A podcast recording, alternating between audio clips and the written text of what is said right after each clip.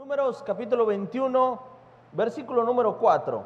Después partieron del monte de Or, camino del mar rojo, para rodear la tierra de Edom, y se desanimó el pueblo por el camino. ¿Qué pasó? Diga conmigo, se desanimó. ¿Cuántos nos hemos desanimado alguna vez en nuestra vida? Todos alguna vez en nuestra vida vamos a tener que luchar con desánimo. El que estés pasando desánimo hoy no significa que estés por mal camino. Escucha esto. El desánimo siempre vendrá a tu vida una y otra vez. Por eso es importante que nosotros las decisiones que tomamos no sean decisiones que estén establecidas bajo emociones. Escucha, el ser humano todos los días, constantemente, está buscando ser motivado todos los días. La motivación es buena, pero no debe ser fundamental para comenzar o hacer algo en tu vida. En el camino de Dios te vas a desanimar montones de veces, pero tienes que hacer, aprender a ser una persona de carácter, no una persona de emociones. Hay una parábola en la Biblia que casi todos conocemos y si no la conoces te la contaré, no la voy a leer, solamente te la voy a resumir. Y Jesús pone una parábola y la parábola del sembrador y dice que el sembrador sale a sembrar, amén. Y dice que parte de la semilla cae en la piedra, entre la piedra y el concreto, parte de la semilla cae entre tierra y piedra, parte de la otra semilla cae en buena tierra. El caso es que la que cae en la piedra no pudo dar fruto y vinieron los animales y tomaron esa semilla y se la comieron. Y la que cae en buena tierra da su fruto. Y a través de esta parábola, Jesús nos enseña lo siguiente, que lo importante no es la semilla, que lo importante es la tierra. Y la tierra somos nosotros. Lo, aquí lo malo no fue la semilla, aquí fue dónde cayó la semilla. Y a través de esta parábola nos enseña lo siguiente, nos enseña que la semilla es buena, no hay problema con la semilla, donde hay problemas con la tierra. Que si la tierra es buena, dará un fruto abundante, pero si la tierra no es buena, esa semilla se morirá. El desánimo nos lleva a eso, a convertirnos en mala tierra. ¿Cuántas veces has recibido un, un mensaje? Que te ha emocionado, que te ha motivado, que te ha llenado, que te ha tocado. ¿Cuántas veces lloraste en un altar? ¿Cuántas veces saliste de una iglesia diciendo, wow, qué predicación? Nunca había escuchado una predicación así en mi vida. Y déjame decirte una cosa, esa semilla quizá fue buena, pero lo importante no es a qué te supo esa semilla, lo importante es qué fruto desarrolló esa semilla sobre ti. Hay personas que cuando tienen un problema, vienen delante de mí a consejería o delante de algún líder a consejería o algún pastor a consejería, pero cuando se acercan a la persona, están, están esperando ser motivados. No se acercan queriendo ser confrontados, no, se acercan queriendo ser motivados. Y cuando una persona busca la motivación, quizás saldrás con toda la pila, pero tarde o temprano volverás a caer o volverás a llegar al mismo lugar donde empezaste.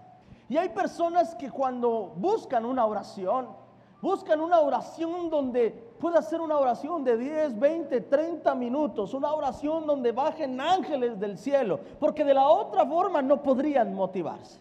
Cuando el pueblo hebreo empieza a caminar sobre el desierto, cuando sale del Mar Rojo, dice la Biblia que empieza a desanimarse. Te voy a decir por qué se desanimó.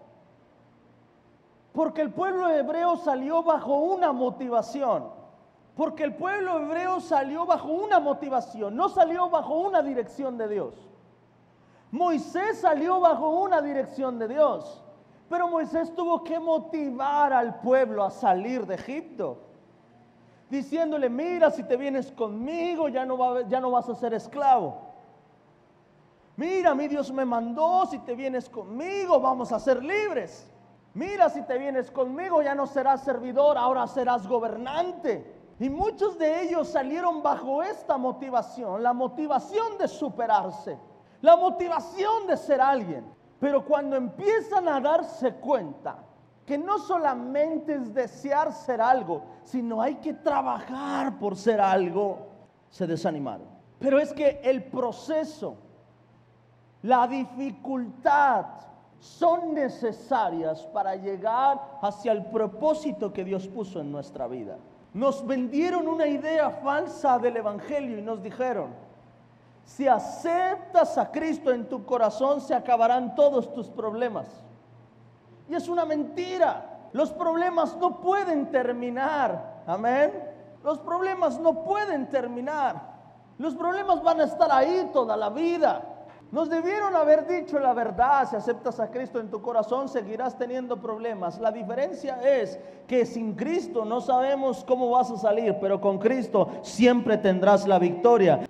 Y, eso nos lleva a que el cristiano camine en una en un adormecimiento porque venían y te decían, dice el Señor, que Él te va a levantar como un gran pastor. Y hay gente esperando que Dios los levante como pastor. Y dice Dios, sí te voy a levantar como pastor, pero hay que trabajar para poder ser un pastor. Hay que estudiar, hay que aprender, hay que buscar a Dios en intimidad, en su presencia. Amén. Y estamos ahí esperando la voluntad de Dios. Personas que dicen, no, es que a mi Dios me va a dar mi pareja. Y siguen esperando 30, 35, 40. Dice el Señor, hay que trabajar. Hay que bañarse. Hay que socializar. Llegas a la iglesia y no, estás así. Sales y sales así.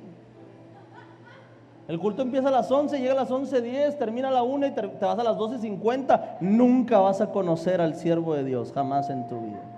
No, no es así. El pueblo de Israel, ¿sabes qué pasó? Salió bajo una motivación. Si te vas de aquí vas a ser libre. No, si te vas de aquí vamos a pasar por un desierto. Será difícil, pero llegaremos a la libertad. Esa pequeña parte le faltó entenderla al pueblo hebreo. Porque si la entiende, entenderá que el desánimo es parte de cumplir sueños. Entenderá que el propósito se cumple atravesando procesos, atravesando desiertos, que para llegar a la tierra prometida es necesario cruzar por el desierto.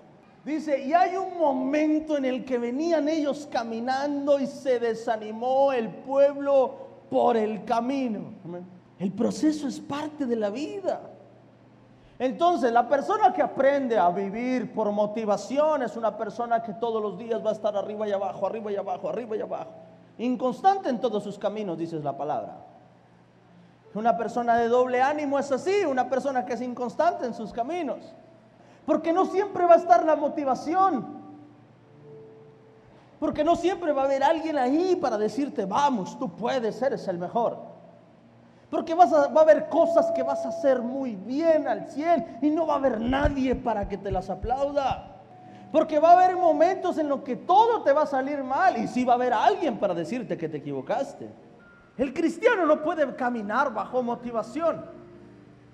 Porque el desánimo desencadena muchas otras cosas.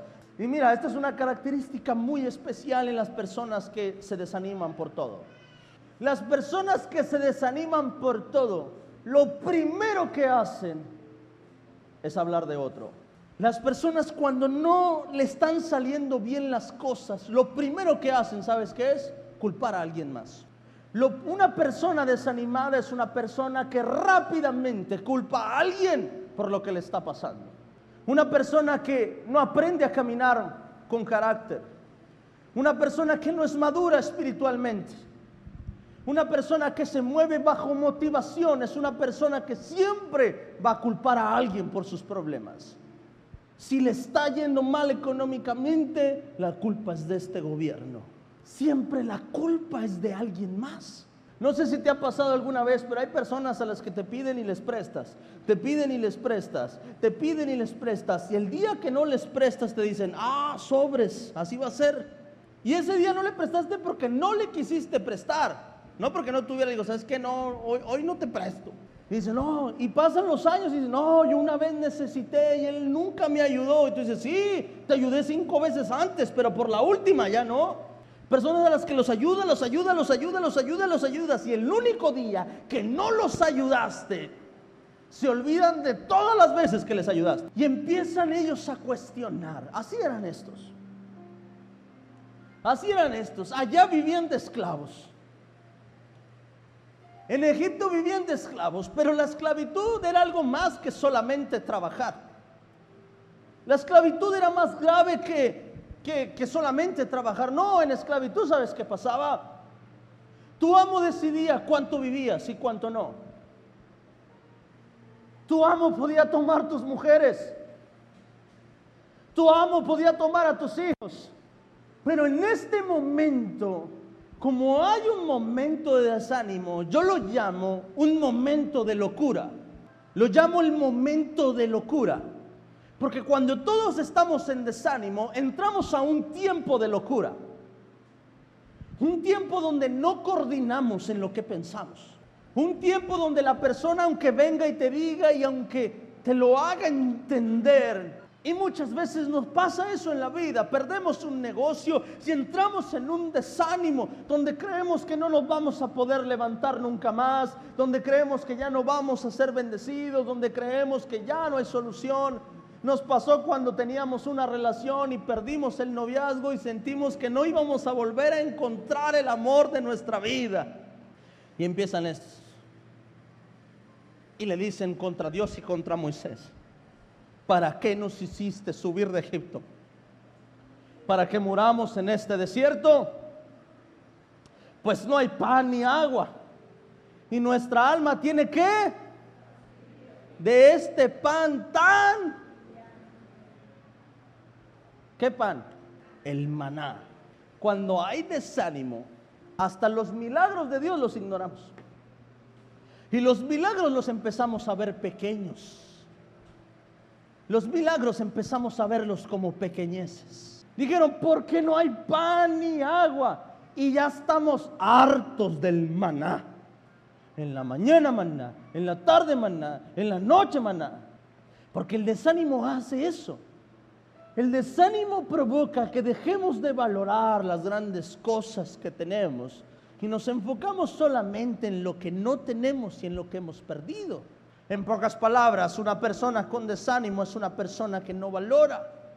Una persona con desánimo es una persona que no aprecia.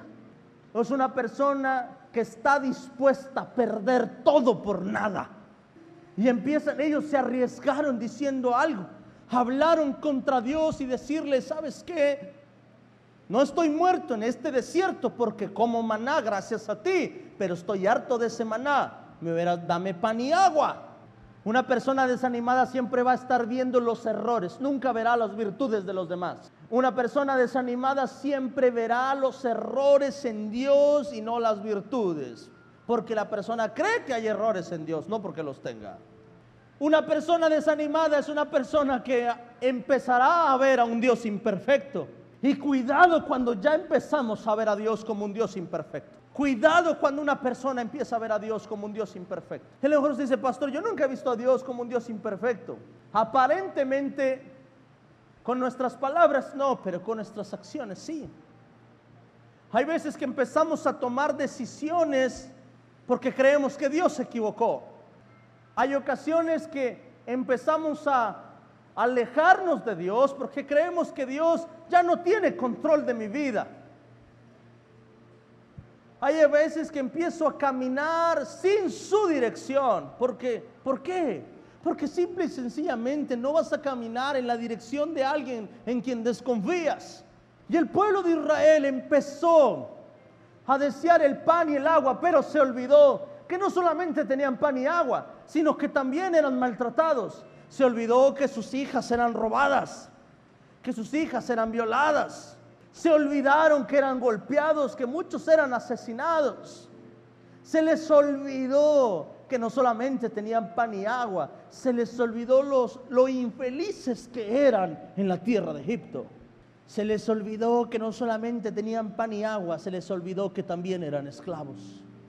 Una persona desanimada que deja de valorar lo que tiene y empieza a culparte por su desánimo, es una persona que te provoca ira y te provoca odio. Una persona que olvida lo que has hecho por él y se concentra en su desánimo, provoca ira.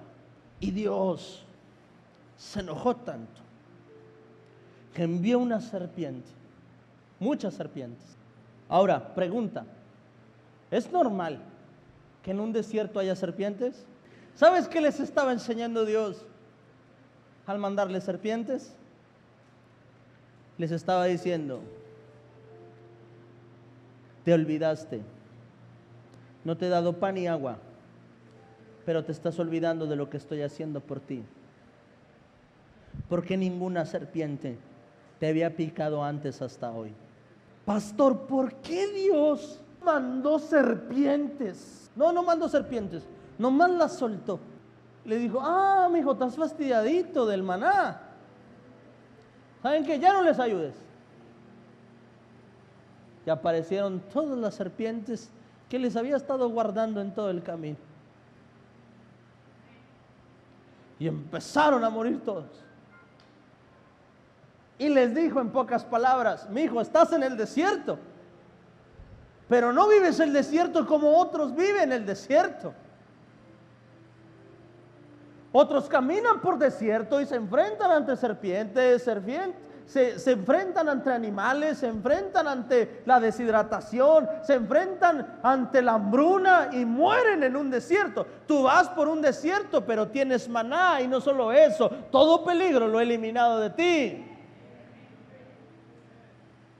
¿Sabes cuántas personas mueren por frío en un desierto en la noche?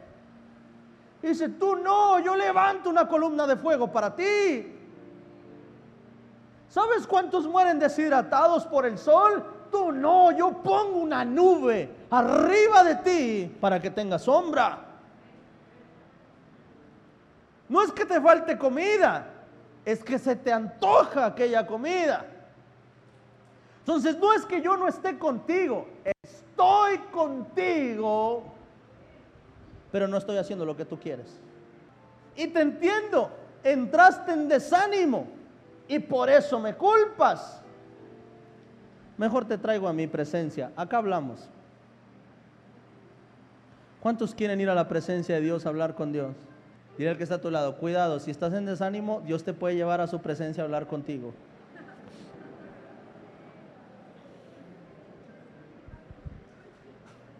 El desánimo nos puede llevar hasta la muerte. A la muerte física, a la, muerte espiritual, a la muerte financiera. Nos puede llevar a la muerte. Pregunta. Clamaron a Dios. Le pidieron perdón. ¿Se fueron las serpientes o siguieron las serpientes? Siguieron. ¿Será que Dios no la pudo quitar? ¿O será que Dios no las quiso quitar? ¿Será que Dios no pudo quitar las serpientes después de que las soltó, que dijo, no, hombre, ya como las junto, ya déjalas ahí? ¿O será que Dios dijo, no, está bien, yo les ayudo, pero déjaselas? Y se las deja. Y les dijo Dios, ah, necesitan ánimo. Ok, ánimo les voy a dar. Hazte una serpiente y ponla en un asta. Y cada vez que la serpiente los muerda, vengan a mirar esta serpiente para que puedan ser sanos. Lo que Dios les dio, les dio una razón para siempre estar motivados. Y les dijo, ahora necesitan motivación. Ok, te voy a motivar. Te voy a mostrar mi gloria cada vez que la pidas. Ahora serás mordido, vendrás, verás esta serpiente que yo puse que yo establecí y verás que te puedo sanar. Y el día que no quieras venir a verla, morirás. Si un día te pica y te enojas conmigo, dices, ¿sabes qué? No, no voy a ir a ver a esa serpiente, te morirás. Pero si un día te pica y vienes delante de mí y me reconoces, eres sencillo y humilde para venir delante de esta asta que yo he puesto, yo te sanaré. Dios les dio una motivación para que lo adorasen. Dios les puso una motivación para que volvieran a Él. Y no solamente el que estaba herido, sino todos aquellos que veían a los que estaban heridos. Y pensar, ok, fui picado, pero vine y soy sano, pero pude haber muerto como todos aquellos que murieron antes de que esta serpiente fuera establecida. Y les dio una motivación. Escucha esto. Hay una promesa de Dios para nosotros. Yo no sé si tú lo crees o no lo crees. Pero hay una promesa de Dios para nosotros. Y Dios no nos dejará hasta que haya hecho con nosotros lo que ha dicho. Y Dios nos llevará a una madurez mayor y nos llevará a una fe mayor. Nos ayudará a ensanchar nuestra fe, a hacer crecer nuestra fe. Pero mientras que eso suceda, si eres una persona de doble ánimo, una persona que se anima y se desanima, sabes, Dios provocará que vengas a Él a recobrar ánimo. Pero una persona de doble ánimo es una persona que está teniendo que ser reanimada todos los días. Y para que una persona sea reanimada todos los días, tiene que sentir que muere para poder ser reanimada. Una persona de doble ánimo es una persona que se estará metiendo un proceso y a otro y a otro y a otro y a otro y a otro y tendrá que estar viniendo al altar y viniendo al altar y viniendo al altar y viniendo al altar para que Dios lo pueda reanimar y reanimar y reanimar y reanimar. Porque Dios no te va a dejar hasta que haya hecho contigo lo que ha dicho. Y Dios dijo, ah, necesita motivación. Motivación le voy a dar. Necesita que lo motive a creer en mí. Lo voy a motivar a creer en mí. Pastor, pero esto pasó en el Antiguo Testamento. Sí. Y quiero que entiendas cómo funciona ahora. Quiero que entiendas cómo funciona ahora. Su palabra fue clara. Y lo dijo de una manera sencilla. Dijo, cuidaos de vuestro adversario el diablo, que anda como león rugiente, buscando a quién. Dice Dios, cuídate. Dice, someteos pues a Dios. Resistid al diablo y él huirá de vosotros. Es claro, es sencillo. Lo dijo de una manera sencilla y lo dijo de una manera práctica. Dijo, en el desierto al pueblo de Israel eran serpientes las que picaban, ahora es un león. Y una persona de doble ánimo, dice Santiago, es una persona inconstante en todos sus caminos. Y dice Dios, no puede ser, o tienes que ser frío, o tienes que ser caliente. Dice Dios, ojalá fueras frío o caliente, pero eres tibio. Y dice Dios, el que no es conmigo contra mí es. Y dice, no puedes servir a dos señores. O me sirves a mí o no me sirves. A través de la serpiente nos profetiza Dios su modelo de redención miles de años después. Y eso es lo que está pasando hoy en día. Ahora no venimos ante una serpiente, ahora venimos ante Jesús. Pero estamos siendo mordidos constantemente por, a causa del desánimo.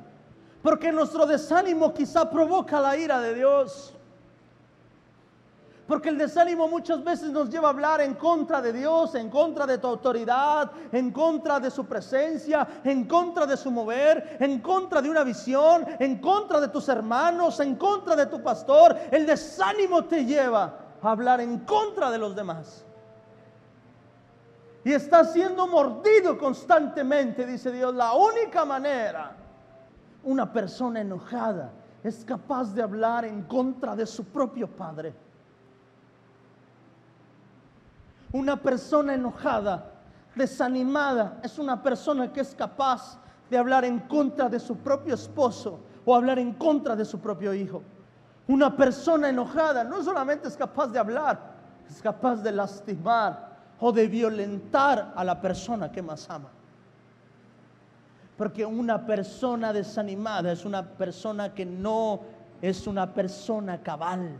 Ser animados es bueno, pero caminar por carácter es mejor. En los 19 años que tengo sirviendo al Señor, me he desanimado alguna vez en mi vida.